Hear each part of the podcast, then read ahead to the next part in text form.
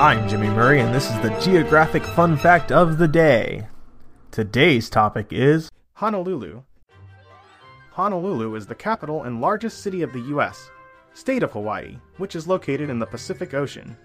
It is an unincorporated county seat of the consolidated city and county of Honolulu, situated along the southeast coast of the island of Oahu, and is the westernmost and southernmost major U.S. city. Honolulu is Hawaii's main gateway to the world. It is also a major hub for international business, finance, hospitality, and military defense in both the state and Oceania.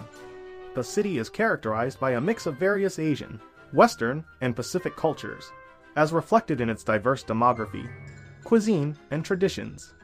Honolulu means sheltered harbor or calm port in Hawaiian, its old name, Kou, roughly encompasses the area from Nuuanu Avenue to Alakea Street and from Hotel Street to Queen Street, which is the heart of the present downtown district. The city's desirability as a port accounts for its historical growth and importance in the Hawaiian archipelago and the broader Pacific region. Honolulu has been the capital of the Hawaiian Islands since 1845, first of the independent Hawaiian Kingdom, and after 1898 of the U.S. territory and state of Hawaii the city gained worldwide recognition following Japan's attack on nearby Pearl Harbor on December 7, 1941, which prompted decisive entry of the U.S. Into World War II, the harbor remains a major naval base, hosting the U.S.